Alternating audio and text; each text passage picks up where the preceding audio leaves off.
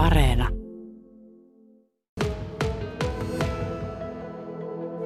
Akria eläinvakuutuksista Suomen maajohtaja Anna Linder. Minkäs verran teille tulee tällaisia koirien paleltumisesta johtuvia vahinkoilmoituksia? No näitä tulee aina joitakin kymmeniä per vuosi. Minkä tyyppisiä? Nämä ei ole yleensä hirveän vakavia, että nämä voi olla esimerkiksi luppakorvasilla roduilla tämmöisiä korvanlehtien lehtien paleltumisia tai, tai sitten raajojen paleltumisia. Tai sitten urheilukoirilla on myöskin, niin kuin, että voi tulla lihaskramppeja semmoisista niin kylmästä johtuen. Että tämmöisiä näin ja silloin, silloin näitä hoidetaan joskus eläinklinikoilla, mutta ei, ei niin kuin tämän enempää niitä ei kyllä tule. No minkälaisia ovat ne vakavimmat tapaukset, jotka johtuvat kylmästä? No vakavimmissa tilanteissa niin on käynyt niin, tämmöinen tapaus oli tuossa muutama vuosi sitten. Yksi, jo yksi vakava tapaus johti siihen, että koira menehtyi hypotermian seurauksena ja sitten toinen, toinen tapaus oli tämä, että sai niin kuin metsästysreissulla, niin oli sitten ollut niin pitkään siellä liikenteessä, kun kerran vaistovarassa siellä menevät riistan perässä, niin, niin oli sitten saanut hypotermia ja sitten oli hoidettu eläinklinikalla kuntoon, mutta, mutta selvisi siitä tilanteesta. Eli tällaisia näin vakavia, niin niitäkö ei satu edes vuosittain? Ei, ei välttämättä vuosittain, että kyllä, kyllä ihmiset, koiranomistajat, olkoon sitten ketä nyt vaan, eli metsästäjiä tai, tai ihan tavallisia koiranomistajia, niin tuntuvat olevan erittäin valveutuneita siitä, että koiria voi myös paleltaa. Tietysti vähän riippuu siitä turkista ja karvanlaadusta ja myöskin koiran käyttötarkoituksesta. Että on rotuja, niin kuin esimerkiksi Suomen Lapin koira, joka on sitten sellainen, että nehän tykkää nukkua semmoisessa miinus kymmenen asteen pakkasessa ulkona. Onko tänä syksynä vielä tullut ilmoituksia tämmöisistä vahingoista? No, tänä syksynä meillä ei ole, tai tässä alkutalvesta ei ole ainakaan vielä tullut niin kuin tällaisia paleltumavahinkoja meillä ilmi. Ja tämmöisille ihan pienille, oikein ohut turkkisille koirille, jotka ovat hyvin herkkiä kylmälle, niin heidän osaltaan sellaisia ei tapaa tullakaan, että ihmiset, jotka sellaisia ottavat, ovat varovaisia siinä koiran ulkoiluttamisessa? Kyllä he yleensä tietää, että, että koiran kasvattajalta saa yleensä jo aika hyvät ohjeet siihen ja, ja yleensä ihmiset, jo koiria ottaessaan, niin vähän tekee tämmöistä jo taustatutkimusta, että minkälainen koira on kyseessä ja mikä sopii omaan tapaan elää ja li, niin kuin liikkua ja ulkoilla, niin aika hyvin tämä on, tuntuu olevan ihmisillä, ihmisillä kyllä hyvin tiedossa. Kennelliitosta osastopäällikkö Kirsi Salmijärvi. Onko sun mielestä järkevää laittaa joillekin koiraroduille jotkut tietyt pakkasrajat? No en mä pakkasrajasta välttämättä osaa sanoa, että onko enemmän niin kuin vaikuttaa niin kuin minkä tyyppinen niin kuin koira on ja erityyppiset koirat kestää eri tavalla pakkasta, että sehän on ihan fakta, mutta semmoista yleistä pakkasrajaa niin en osaa kyllä sanoa. Yleisesti tämmöiset niin paksuturkkiset niin kuin koirat kestää, kestää huomattavasti paremmin luonnollisesti pakkasta kuin sitten taas niin kuin hyvin lyhytkarvaiset tai jopa karvattomat koirat, niin niin, niin niillä on tietenkin huomattavasti matalampi se kynnys pakkasen suhteen. No mitä luulet, kun puhutaan, että joku ihminenkin karaistuu kylmään, niin karaistuuko koirakin? Kyllä on mahdollista, että koirissa on niin kuin yksilöllisiä eroja ja myös niin kuin sen suhteen, että miten ne tottuu. Että, että jos ne on enemmän, enemmän sisällä kuin ulkona, niin voihan siinä ollakin eroja kyllä mä voisin uskoa, että sillä on merkitystä, että jos koira on paljon sisällä ja tekee ulkona vain pienempiä pyrähdyksiä verrattuna sitten siihen, että, että ollaan niin kuin pidempään ja, ja tota enemmän ulkoillaan, niin voi hyvinkin olla, että se vaikuttaa kylmän kestävyyteen.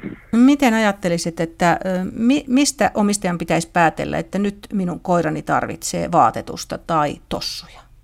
No Kyllä esimerkiksi, jos koira lenkillä rupeaa nostelemaan kovasti tassujaan tai esimerkiksi alkaa ontumaan, et tietenkin myös se, se vaikuttaa siihen, että jos koira ontuu niin lumella ja kylmällä, niin jos on karvoja tassuissa varpaiden välissä, niin sinne on saattanut jäädä ihan lumipaakkujakin, jotka sen aiheuttaa. Et se kannattaa aina kurkata, löytyykö sieltä lumipaakku, jos on, niin ne poistaa. Mutta jos siitä huolimatta se jatkaa ontumista ja näin, niin hyvin todennäköisesti sillä on kylmä.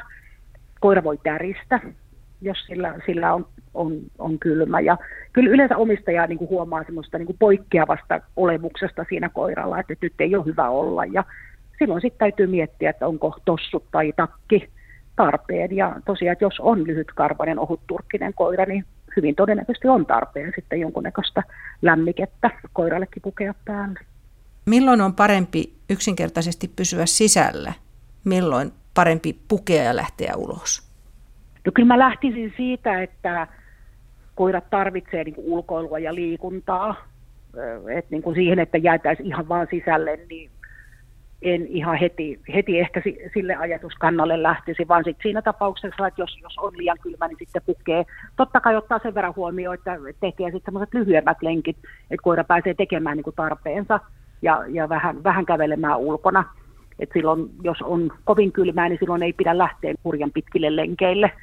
Mutta en ehkä sitä, sen puolesta lähtisi ensimmäisenä liputtamaan, että ei mennä ollenkaan ulos, vaan sitten tosiaan siinä tapauksessa jotain lämmikettä koiralle. No kun koirilla ne tassut ovat herkät sitten palelemaan, jos koira rupeaa palelemaan, niin nämä koiran tossut, niin niitä on ollut jo jonkin aikaa. Minkälaiset ovat hyvät koiran tossut? Tietysti sellaiset koira suostuu pitämään niitä jalassaan, mutta tuota, minkälaisia kokemuksia sinulla on? Tai olet kuullut? Mä luulen, että ko- koirat, tota, se riippuu hyvin paljon niin kuin koirasta ja, ja minkä tyyppinen koira on. Että toisia vaatteet häiritsee enemmän kuin toisia, mutta myös se, että kyllähän ne jonkun verran myös tottuu. Et mun, mun omilla koirilla enemmän, että jos mä käyttäisin tossuja, mulla on isokokoisia karvasia koiria, niin mä käyttäisin tossuja lähinnä niin kuin sen takia, että nimenomaan näitä lumia jääpaakkuja ei lenkillä sinne tassuihin kerry. Mutta sitten on, on myös niin kuin semmoisia tossuja koirille, jotka nimenomaan lämmittää, lämmittää tassuja. Ja varmasti pakkasella monille pienille, pienille koirille hyvinkin tarpeellisia. Mutta omistajan pitää siinä sitten katsoa, että mikä, mikä on nimenomaan sille omalle koiralle sopiva ja niin kuin järkevä et eläinkaupoissa on hyvin eri, erilaisia, että niitä kannattaa käydä sovittamassa. Ja, ja sitten ehkä joltain, joltain myös niin kuin saman rodun edustaja, jos jollain on hyviä kokemuksia jonkinlaisista, niin niitä sitten käyttää hyväkseen siinä, kun lähtee valitsemaan vaatetusta tai tossuja koiralleen. Hmm. Takin suhteen on ihan sama juttu, että siinä pitää nyt ne koiran mitat ottaa huomioon ja sitten se, että kuinka lämpimän sen haluaa. Kyllä, niitä on hyvin erityyppisiä. On, on tosiaan semmoisia ohuempia ja on, on esimerkiksi niin kuin sadetta kosteutta pitäviä ja, ja sitten ihan, ihan kunnon toppatakkeja. Tietenkin pitää katsoa, että ne on niin sellaiset, että koiran on hyvä ja helppo myös niin kuin liikkua niiden kanssa. Korvat ovat yksi asia, mitkä ovat myös herkkiä paleltumiselle, mutta varmaan mitään korvasuojia ei pysty käyttämään. No itse asiassa mä oon kyllä nähnyt sellaisia, että on, on semmoisia tuubeja tai jopa hattuja niin kuin koirille – että sekin on mahdollista. Et nämä, mitä mä oon nähnyt, niin on ollut vähän niin semmoisia niin tuubimaisia, mitkä puetaan niin kuin koiran päähän. Niin luonnollisesti sellaisetkin, että jos sitten on tarpeen, niin ilman muuta semmoistakin sitten voi, voi ja kannattaa käyttää, jos se helpottaa koiran oloa. Talvella sitten on, on muutakin vähän haittaa tuolla liikkumisessa. Saattaa olla, että kävellään suolattuja teiden reunoja tai hiekotettuja tai sepelit, pintaisia teitä, niin tuota, mitäs nämä koiran tassut sitten, minkälaista hoitoa ne tarvii sitten näin mu- muutenkin talvisaikaan? No tietenkin, jos, jos asuu semmoisella alueella, missä katuja vaikka suolataan, niin kyllä kannattaa sitten, kun sisälle tullaan, niin katsoa, katsoa ja vähän putsata, ehkä suikutellakin niitä tassuja, että sitä ei jää sinne tassun pohjiin. Mutta sitten myös yhtä lailla voisit semmoisia niin ohuempia tossuja käyttää, että jos on, on koiralla herkät, kovinkin herkät anturat, niin niin, niin sekä siihen suolaan että sitten siihen semmoiseen soraan sepeliin, niin voi olla, voi olla joissain tilanteessa tarpeen sitten tossut koiralle.